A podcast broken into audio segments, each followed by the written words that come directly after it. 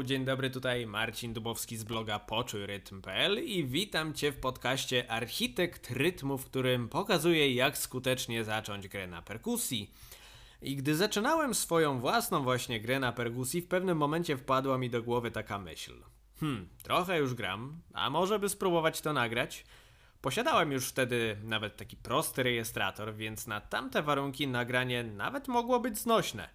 Jednak grałem wtedy jakieś dwa, może trzy lata, zagrałem jakiś utwór i z dużymi oczekiwaniami odtworzyłem to nagranie.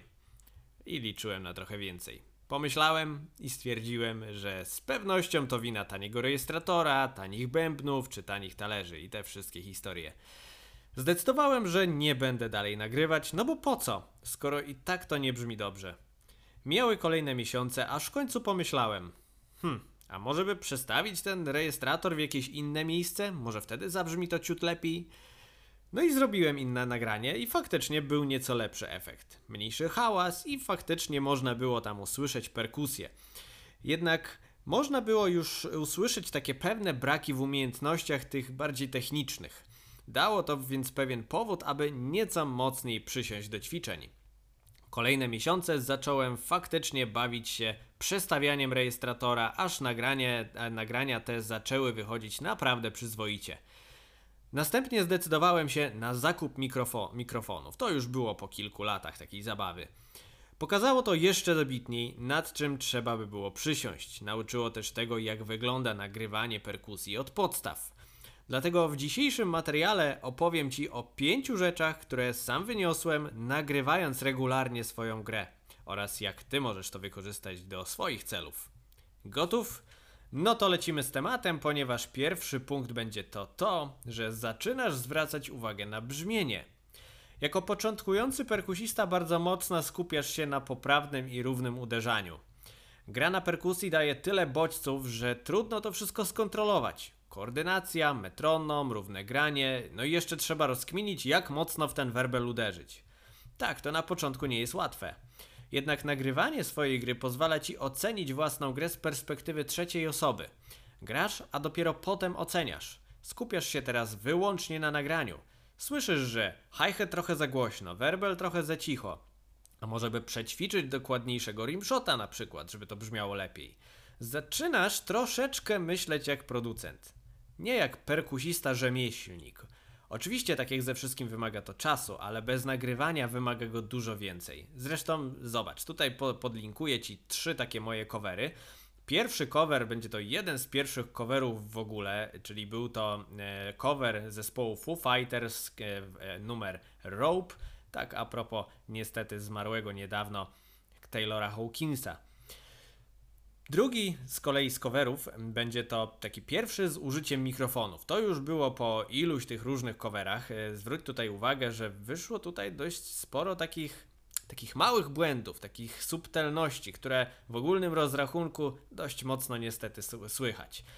No i trzeci cover, który podlinkuję w opisie tego podcastu, to jest jeden z ostatnich.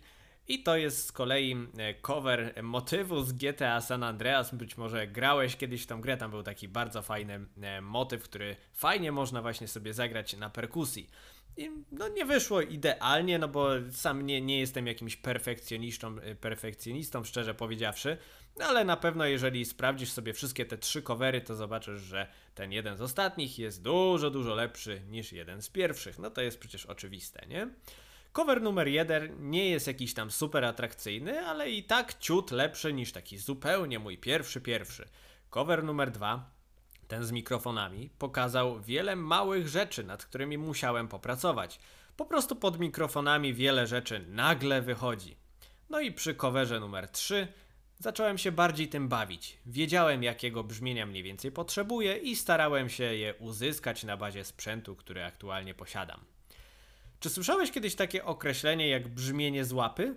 W kontekście muzyków często wykorzystuje się w kontekście właśnie muzyków, którzy e, zagra zagrają na najbardziej shitowym instrumencie i będzie to brzmieć dobrze. Brzmienie z łapy to po prostu umiejętność oswojenia każdego bębna i talerza. I to brzmienie z łapy będzie ci trochę łatwiej osiągnąć, regularnie nagrywając swoją grę. Drugi punkt będzie to zwiększenie pewności siebie. Znasz zapewne coś takiego jak syndrom czerwonej lampki. Jest to takie zjawisko, w którym zawsze grasz dobrze, dopóki nie włączysz nagrywania. Nagle niespodziewanie nic nie idzie po twojej myśli. Pałka ci wypada z ręki, zaczyna cię swędzić kolano, wysypujesz się na pierwszym lepszym przejściu. To wszystko to objaw braku pewności siebie za instrumentem. A pewność siebie to taki mięsień i trzeba go ćwiczyć. Pierwsze nagranie może prawdopodobnie, e, będzie prawdopodobnie powodować wiele takich sytuacji, takich podobnych do, do tych powyższych, jak właśnie jakieś nagle dziwne swędzenie kolana, czy a to ci to coś tam wypadnie i tak dalej. Ale piąte nagranie, dziesiąte nagranie już nie będzie tego powodować, albo będzie w mniejszym stopniu. Może po piątym nagraniu mięsień ten, ten zbudujesz do takiego poziomu, że zdecydujesz się nawet to opublikować. U mnie tak było. Zrobiłem parę nagrań, a następnie stwierdziłem, że nie ma sensu tego trzymać na kompie, skoro można się tym podzielić. Niby nic, ale jeśli myślisz o graniu z innymi muzykami w przyszłości, to ten mięsień pewności siebie, tak to nazwijmy, będzie bardzo przydatny. Zaczynasz od pewności siebie w grze samemu. Po prostu sobie siedzisz w salce, wygodnie sobie grasz, nikt nie patrzy, nie nagrywasz tego, czujesz się swobodnie podczas gry. Po prostu. Następnie decydujesz się na nagranie tego. Pierwsze nagrania powodują mały stresik, ale hello, przecież nim nie musisz tego nikomu pokazywać, jeśli nie chcesz. Pewność siebie tak czy siak trochę rośnie. W końcu przełamujesz barierę publikacji. Następna bariera gra z innymi muzykami. Kolejna bariera gra z innymi e, ludźmi już przed publicznością i tak dalej, i tak dalej. Kolejny punkt trzeci jest to, jest to to, że myślisz tak trochę bardziej muzycznie. Pamiętam jak przy pierwszych coverach e, miałem takie myśli bardziej, że na przykład hmm, jak tu zrobić przejście z Paradilla, żeby to siadło, nie? Dzisiaj już wiem, że to pytanie jest źle postawione. Jednak aby do pewnych wniosków dojść, trzeba trochę doświadczenia. Z nagrania na nagranie coraz łatwiej będzie Ci układać rytmy i przejścia, aby pasowały one do konkretnego kontekstu. Jakiś czas temu jeden z moich uczniów zaproponował mi zrobienie lekcji o robieniu, o robieniu ciekawych przejść. Zdałem sobie wtedy sprawę, że w zasadzie wcale nie, sam wcale nie uczę się odgrywać jakichś tam przejść, na przykład podpatrzonych w internecie, nie? Zacząłem też rozmyślać, ile osób tak serio, serio jest w stanie włączyć sobie na przykład Instagrama i zdecydować, ok, ta, ta zagrywka jest fajna, idę ją przećwiczyć. Ja chyba nie miałem tak nigdy, tak szczerze powiedziawszy. Zastanawiałem się, jak fajnie tę lekcję ugryźć i wpadłem na pewien pomysł. Ułożę sobie w głowie temat e, przejść, robiąc wpis i podcast o układaniu ciekawych przejść. Po prostu kiedy wylewam swoje myśli właśnie, czy to na tego bloga, czy właśnie na podcast, to pewne rzeczy bardziej się układają i można wtedy z tego też fajną, ciekawą lekcję zrobić. I ten materiał również podlinkuję w opisie e, podcastu, także zapraszam. To, e, sam ten wpis to po prostu pewne pomysły i takie wprowadzenie w temat. Ostatnie, co chciałbym robić z uczniem, to bezkrytyczne odgrywanie przejść widzianych gdzieś tam w necie. To dość podstępna pułapka, która w perspektywie czasu spowoduje zastój Twojej kreatywności. Wiele z tych rzeczy są jak najbardziej świetne technicznie i nie chcę ujmować umiejętności technicznym e, wielu perkusistom, którzy właśnie coś takiego publikują, to jest jak najbardziej ok. Tylko, że najczęściej te zagrywki są bezużyteczne w takiej prawdziwej, codziennej grze, do konkretnej muzyki, do, konkre do konkretnego kontekstu. Dlatego zachęcam Cię do nagrywania swojej gry do podkładów i coverów. Wtedy to właśnie zaczynasz układać rytmy i przejścia pod konkretną sytuację muzyczną. Przestajesz myśleć, hmm, jak tu zrobić przejście z paradidla, żeby siadło, a zaczynasz myśleć, ok, tu, przydałoby tu przydałoby się zaznaczyć e, przejście tomami i może tutaj wplątać jakoś ghost noty. Hmm, a może to właśnie paradidle będą tu pomocne? Czujesz różnicę między tymi dwoma pytaniami? Paradidle będą pomocne, będą środkiem do uzyskania celu, a nie celem w samym w sobie. Czwórka. Szybko korygujesz błędy. Punkt pierwszy pokazał kwestie dotyczące brzmienia, jednak nie będzie dobrego brzmienia bez dobrej techniki. Pokazałem Ci na początku materiału właśnie te trzy covery. Od strony brzmienia sporo się poprawiło, ale z nagrania na nagranie będziesz poprawiać się również od tej strony technicznej. Po prostu słyszysz, że te ghost note na przykład nie są tak czyste, jakbyś chciał. I wiesz, że trzeba by było je na przykład przećwiczyć. Oczywiście nie mówię, że po jednym nagraniu twoje paradidle będą nagle 100 poziomów lepsze. No tak prawdopodobnie nie będzie, bo to wszystko wymaga czasu. Jednak nagrywanie bardzo w tym pomaga. Co więcej, jeśli zdecydujesz się na publikowanie, łatwo ci będzie mimochodem sprawdzać swój progres. Będziesz co jakiś czas sobie pewnie wracał do tych nagrań i sprawdzał. Ja, ja nawet czasami lubię sobie włączyć jakieś nagranie sprzed paru lat i zobaczę, że kurczę, jak ja wtedy mogłem tak zagrać, aż trochę tak trochę wstyd. No ale nie usuwam tego, no bo jest to jakiś tam element właśnie historii, nie? Widzisz, problem z techniką polega na tym, że rzadko widzimy rozwój z dnia na dzień. I to potrafi zniechęcić.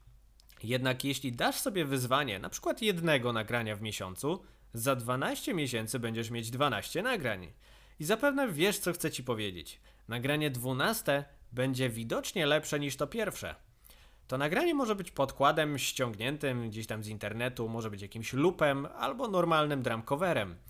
Jeśli myślisz nad zrobieniem swoich pierwszych, pierwszych nagrań, proponuję właśnie drumcover. Masz już jakiś gotowy wzór ścieżki perkusji i możesz do niego po prostu dążyć. Po 5-10 takich coverach zobaczysz, że złapiesz w sobie taką pewną swobodę i twoja wyobraźnia perkusyjna też będzie już na innym poziomie. Będziesz właśnie dążyć gdzieś tam do, do takich pewnych schematów perkusyjnych, pewne rzeczy ci się spodobają, pewne odrzucisz i to bardzo dobry gdzieś tam kierunek. Jeśli natomiast już teraz wierzę, że warto na przykład byłoby podreperować swoje umiejętności techniczne, to sprawdź pewnego e-booka. E, pokazuje w nim najważniejsze zagadnienia techniczne, które warto opanować, aby grać na perkusji z dużym e, poziomem swobody. Stworzyłem to jako e-book oraz audiobook. Link jest również w opisie tego podcastu, polecam. E, co więcej, i może będzie to Ciebie nawet bardziej interesować, właśnie teraz pracuję nad takim nieco większym projektem, który pomoże Ci opanować najważniejsze zagadnienia techniczne i spowodować, abyś, abyś czuł duży poziom swobody podczas grania swojej ulubionej muzyki. Także pobierając tego e-booka, dajesz mi jasny sygnał, abym właśnie Ciebie też poinformował o tym, o, o tym, gdy to wyjdzie w pierwszej kolejności. To bardzo ważne. I lecimy tym samym do ostatniego punktu, piątego, jakim jest po prostu zdobywanie doświadczenia. No i jak to z doświadczeniem bywa? Nigdy nie wiesz, kiedy ci się to przyda. Jako początkujący perkusista warto, abyś czerpał wiele doświadczeń. To pomoże ci w podjęciu decyzji, w jakim kierunku w ogóle chcesz iść. Dobrze mieć doświadczenie w grze na perkusji, dobrze też mieć podstawowe doświadczenie i umiejętności w korzystaniu z programów typu DAW Digital Audio Workshop.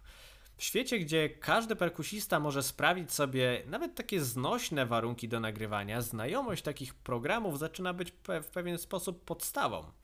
Uczysz się tam pracy na ścieżkach, doświadczasz jak faktycznie działa e, ta cała akustyka. Wie, wiesz jaka jest różnica między mikrofonem dynamicznym a pojemnościowym. W środowisku muzycznym nikt nie będzie może od ciebie wymagał zaraz znajomości zaawansowanych technik miksowania. Od tego są inne osoby bardziej doświadczone i znające się na swoim fachu.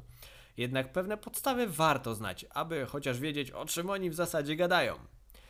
Także tak słowem podsumowania, nagrywanie siebie podczas gry na perkusji może dać Ci bardzo dużo świadomości przede wszystkim. Co do swojego brzmienia, co do techniki, co do jakichś preferencji itd., tak itd. Tak nie zachęcam Cię teraz do kupowania drogich mikrofonów i nie wiadomo jakich interfejsów audio. Zacznij dzisiaj nagrywać choćby telefonem. Już dzisiaj, teraz natychmiast. Nałóż ścieżkę audio do programu DAW, na przykład Reaper, i dołóż do, do, do tego ścieżkę podkładu muzycznego. Kliknij renderuj projekt, no i masz, brawo, masz swoje pierwsze nagranie. Może nawet przy drugim nagraniu odważysz się, aby pobawić się EQ, i, czy EQ, EQ, częstotliwości po prostu, aby brzmiało to jeszcze lepiej. Może nawet dzięki temu wpisowi opublikujesz swoje pierwsze nagranie. Może, może, może jeszcze nie dziś, ale może jutro, może pojutrze. Może będzie to gra do podkładu, może drum cover. Jeśli tak się stanie, napisz do mnie. Pokaż pierwsze efekty. Trzymam za ciebie kciuki. Perkusyjnego osiągania to był Marcin Dubowski, blog poczujrytm.pl, podcast Architekt Rytmu. Cześć! We'll be right